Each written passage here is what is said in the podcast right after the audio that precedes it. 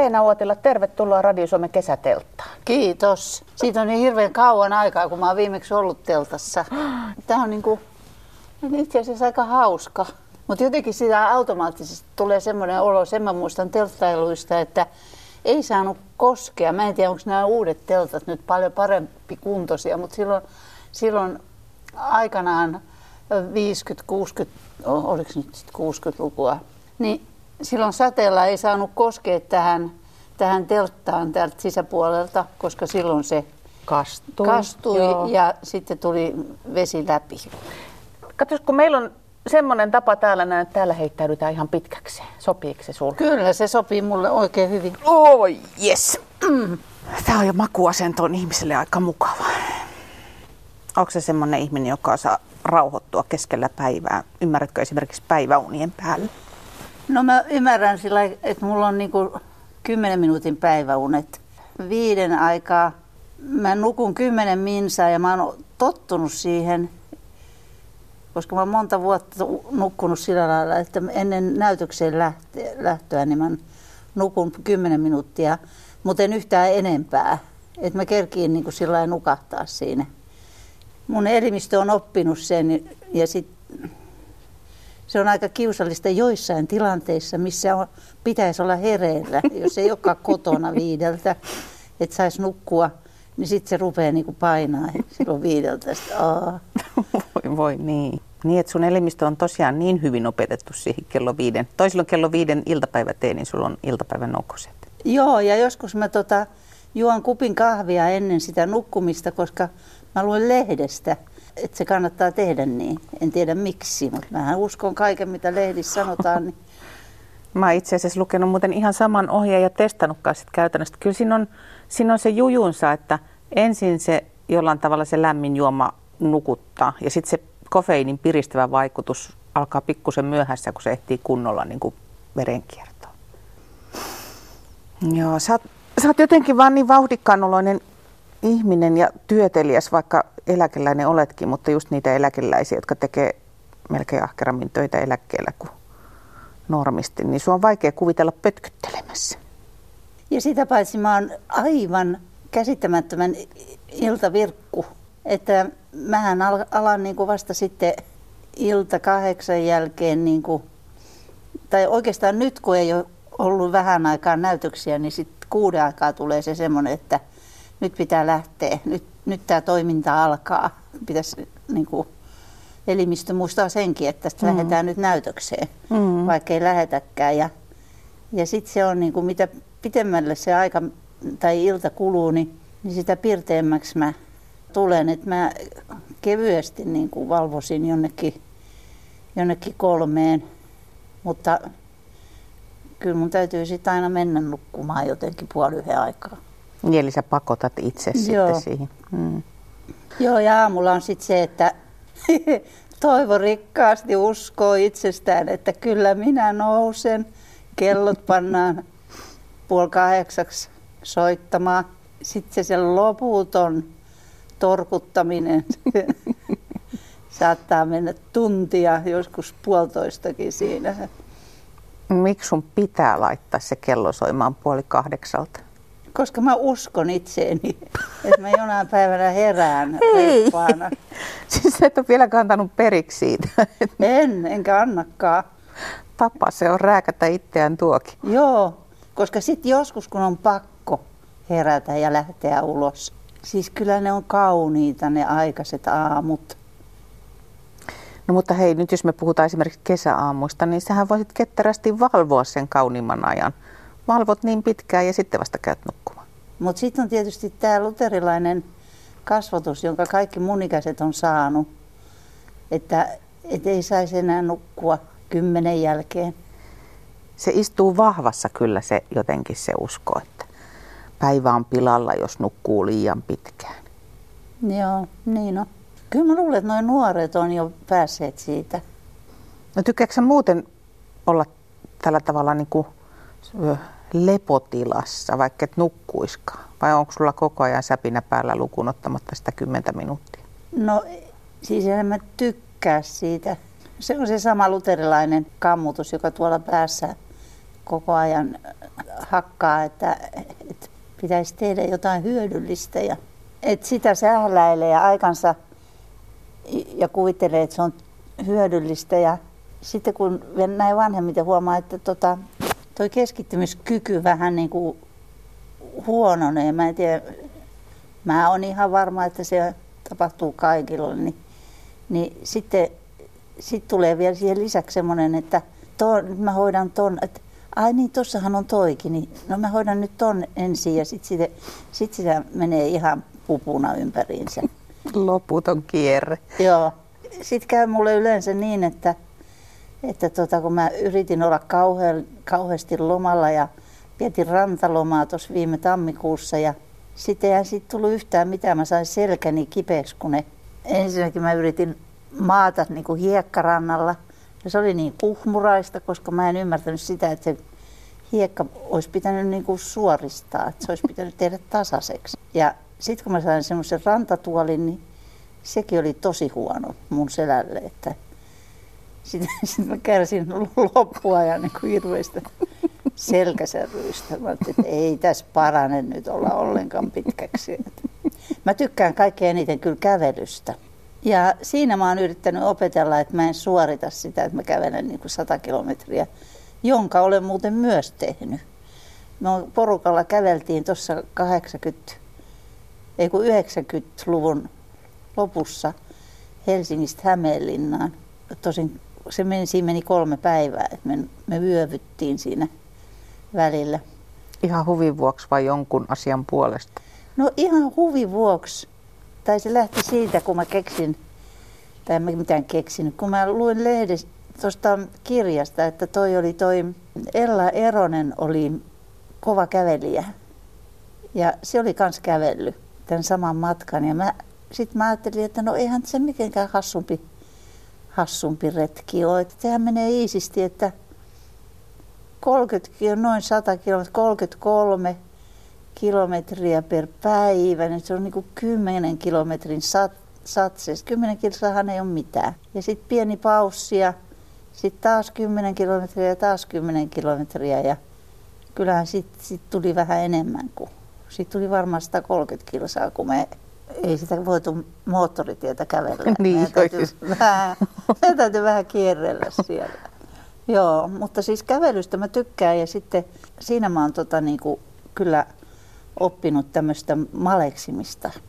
No mä oon kyllä huomannut sen, että hyvässä seurassa niin niitä kilometrejä kertyy ihan sellainen huomaamattakin. Että yksin kun on, niin sit siitä välillä meinaa lipsahtaa taas sinne suorittamisen puolelle. Joo, ja mä teen kyllä usein sitä, että mä harjoittelen tekstiä kävellessä.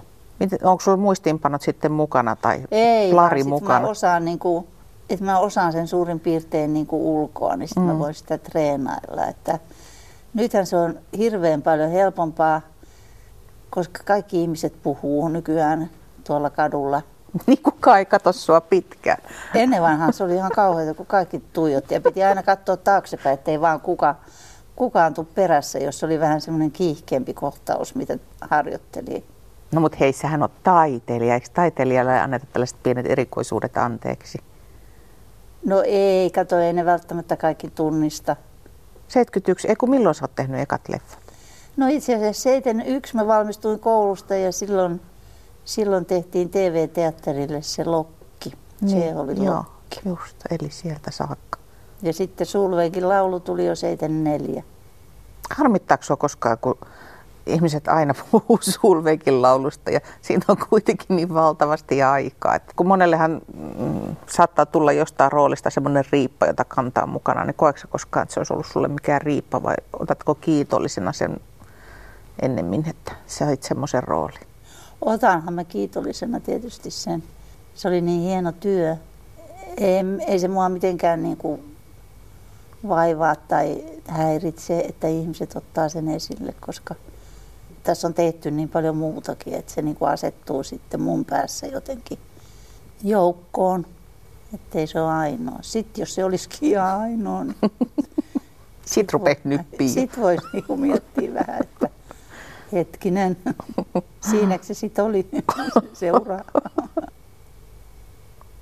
Osaatko sanoa, mikä on tärkein osa näyttelijän työstä? Se on tavallaan sen illuusion, illuusion luominen ja no tunteet on kyllä, että pystyy herättämään yleisössä niin kuin tunteita. Mutta se läsnäolo näyttämöllä ja kontakti kavereihin. Mikä siinä on niin koukuttava, että sä teet sitä edelleen, vaikka sä voisit viettää oikeasti eläkepäiviä?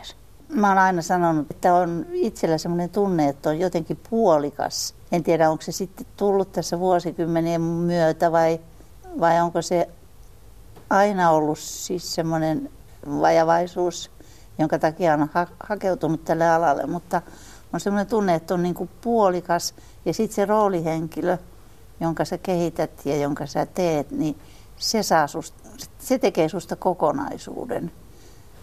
Et se varmaan on sitä, että sen, sen roolihenkilö ja sen, sen reaktioiden ja tunteiden kautta pystyy niin kuin ilmaisemaan paljon omia tunteita. Onko koskaan miettinytkään mitään muuta vaihtoehtoa? Jos mä mietin, että mitä mä, mitä mä nyt osaisin, niin rakennussiivooja voi, musta voisi tulla. Kotona mä en kyllä osaa, osaa siivota, mutta siis rakennuksilla.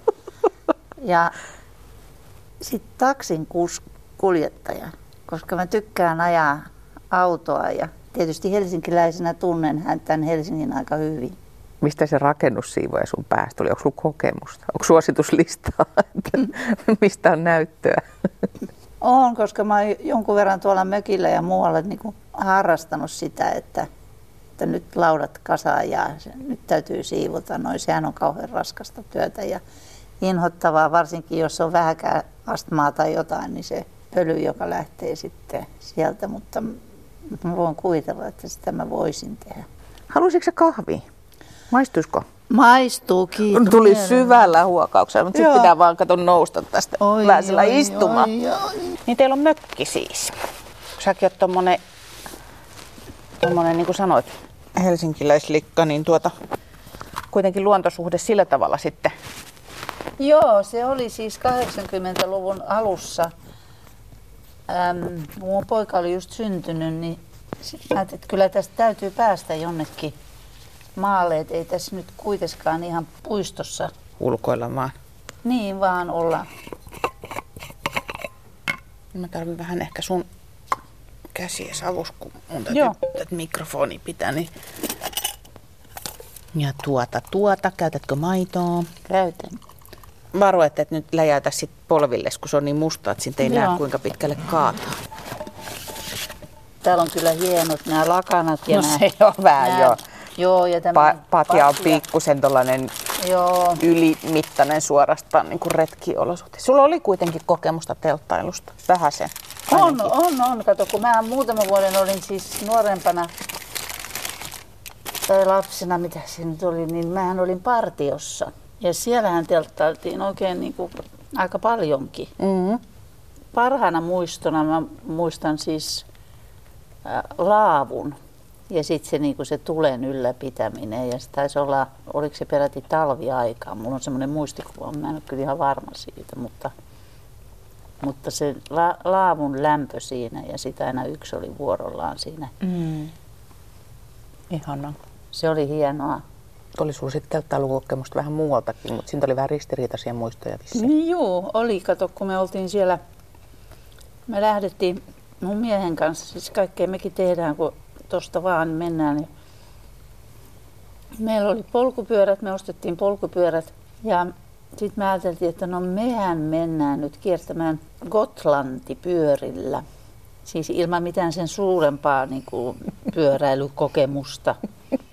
Et mitä nyt tässä Helsingissä oltiin vähän pyöräilty ja no sitten me mennään sinne Sliitten satamaan ja lähdetään pyörällä sitten kohti etelää ja oliko se nyt 20 kilometrin kul- kulu- kuluessa tai kuluttua, niin nyt oli kyllä Peffa niin kipeä, että ei pystynyt jatkamaan pitemmälle ja siihen jäätiin ja muistaakseni oltiin siinä kolme päivää siinä leirintäalueella ja paranneltiin itseämme.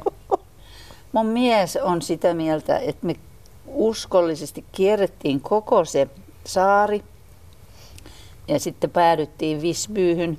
Mutta mä oon kyllä sitä mieltä, että me jossain vaiheessa kyllä pantiin ne pyörät siellä loppuvaiheessa, että me oltaisiin pantu ne johonkin pussiin ja menty sitten pussilla se loppumatka. Mutta teltta osattiin pystyttää. Että. Kuinka tärkeä sulle luonto on? Tai siis se, että kun mä en tiedä, mitä se mökki sulle oikein tarkoittaa, tarkoittaako se luontoa vai mitä se tarkoittaa? Kyllähän se tarkoittaa siis semmoista ulkona rapsuttamista, mutta ei, ei suinkaan mitään haravointia, koska siitä mä en tykkää, mutta mä tykkään kitke kukkapenkkejä. Ja se on ihan käsittämätöntä, miksi mä tykkään siitä, koska se on semmoinen asia, jota mua pakotettiin, mun isoäiti pakotti mua tekemään. Tota, joka aamu siellä oli, hänellä oli kovat säännöt, kun hänellä oli, hän asui siihen aikaan tuossa Vantaalla, joka oli täyttä maaseutua. Niin silloin piti aina aamut hänen kukkapenkkejään perata. Sitten syötiin 12 ja sitten piti tiskata vielä ja sitten, sitten oli iltapäivä vapaata. Mm-hmm. En, en mä ole paineistanut sitä ollenkaan, koska ei se ole koskaan ollut minkään näköinen se mun puutarha. Se on ollut semmoinen yksi vuosi, kun mä olin kesäteatterissa, niin tota, mun mies, meillä oli tota, noin puutarhakalusteet oli siinä pihassa ja sitten hän oli siellä kaverinsa kanssa istu puutarhassa ja hän ei nyt siis niinku harrastanut minkään sortin puutarhahoitoa tai ruohonleikkuutta, niin sitten tämä oli kova laulamaan tämä hänen kaverinsa ja sitten ne laulo siellä ja sitten se alakerran naapuri, kun tiesi, että pojat on kaksistaan siellä mökillä, niin että hän pyytää niitä syömään. Sitten hän meni pyytämään, sitä laulu kuulu, mutta mitään ei näkynyt. Ne oli, ne oli ruohojen seassa, että ruohot oli niin korkeat, että ne peittyi niihin ruohoihin. Niin sen verran meinasin vielä sulta kysyä, kun teillä on tuommoinen taiteilijaperhe tosiaan, että siitähän aina kaikki ihmiset jotenkin, siinä on semmoinen romantisoitu kuva, miten, miten hassun hauskaa taiteilijaperheen elämä voi olla. Onko se hassun hauskaa? On se joskus ollut siis semmoista. Mutta nythän se on aika, aika semmoista normielämää, että kyllä mä muistan semmoisenkin tilanteen, tota, jo, siis tästä hassun hauskasta, että vähän ennen vappua mä heräsin yöllä siis semmoiseen kummalliseen ähellykseen ja, ja, sitten mä en viittinyt mennä katsomaan, mitä oli tapahtumassa siellä olohuoneessa. Mun mies oli tullut joidenkin kavereittensa kanssa sinne ja sitten aamulla lapset tuli herättää mua ja sanoi mulle, että äiti, minkä takia meillä on kuusi olohuoneessa? Mä sanoin, että ahaa, Ai jaa, että meillä on kuusi olohuoneessa. No juu, mennään katsomaan. Ja se sattukin olemaan semmoinen kuusi, jonka ne oli, en tiedä oliko ne saanut vai pistänyt, kun oli, oli siinä, kun me asutaan siinä työväentalon vieressä, niin siinä oli niin kuin jonkun metsäliiton kokoukset ollut. Niin ne oli, se oli semmoinen kuusi, joka oli vielä semmoisessa puisessa ristikossa pystyssä mm. ja aika iso. Ja meillä on sitä kolme, kolme metri 40 se huoneen korkeus, että se, kyllä se oli ihan melkein kattoa asti. Ja sitten mä sanoin, että joo, että tämän on isä tuonut, että tämä meille ei olekaan nyt mitään, meillä on, meillä on tämmöinen vappukuusi, että me koristellaan se vapuksi. Ja sitten sen kuusen kanssahan me oltiin jonkun aikaa, mutta että semmoisia pieniä semmoisia niin kuin, tavallaan improvisointeja siinä on matkan varrella joutunut tekemään. Kun mun mies ei ollut käynyt realismin kursseja, niin kyllä sitä sai aina olla vähän neuvomassa sitä, että miten tässä nyt tässä maailmassa mennään. Onko sinulla tulevaisuuden suunnitelmia? Teekö sä semmoisia? En tarkoita nyt pelkästään ammatillisesti, vaan ihan muuten. Mä en ole vielä oikein keksinyt niitä. Mä oon ollut tässä muutaman kuukauden nyt niin kuin eläkkeellä. Kyllähän sitä kaiken näköistä mielessä pyörii, erilaista kielten opetusoppimista ja, ja tämmöistä mutta onko sulla tulevaisuuden suunnitelmia? Ei. Mä oon ihan hirveän huono suunnittelemaan elämäni yhtään, tuskin huomista edes. Niin. Ja mä, mä luulen, että munkin nämä tämmöiset niin suunnitelmat, mitä mä teen, niin niin onko ne sitten niinku konkreettisia ja onko ne sitten oikeasti sitä, mitä mä haluan. Että kun pääsee, pääsee sitten itsensä kanssa niinku semmoiseen sopimukseen, että tämä on nyt oikeasti sitä, mitä mä haluan. No jonkun sortin haave on tietysti se, että näkee niin kuin noi lapsenlapset kasvavan aikuisiksi, mitä niistä tulee ja niin kuin jotenkin, mutta miten voiko sitä sanoa haaveeksi. Mutta sitten ihan itselle, kai se on joku semmoinen haave on se, että osaa olla itsensä kanssa jotenkin rauhassa.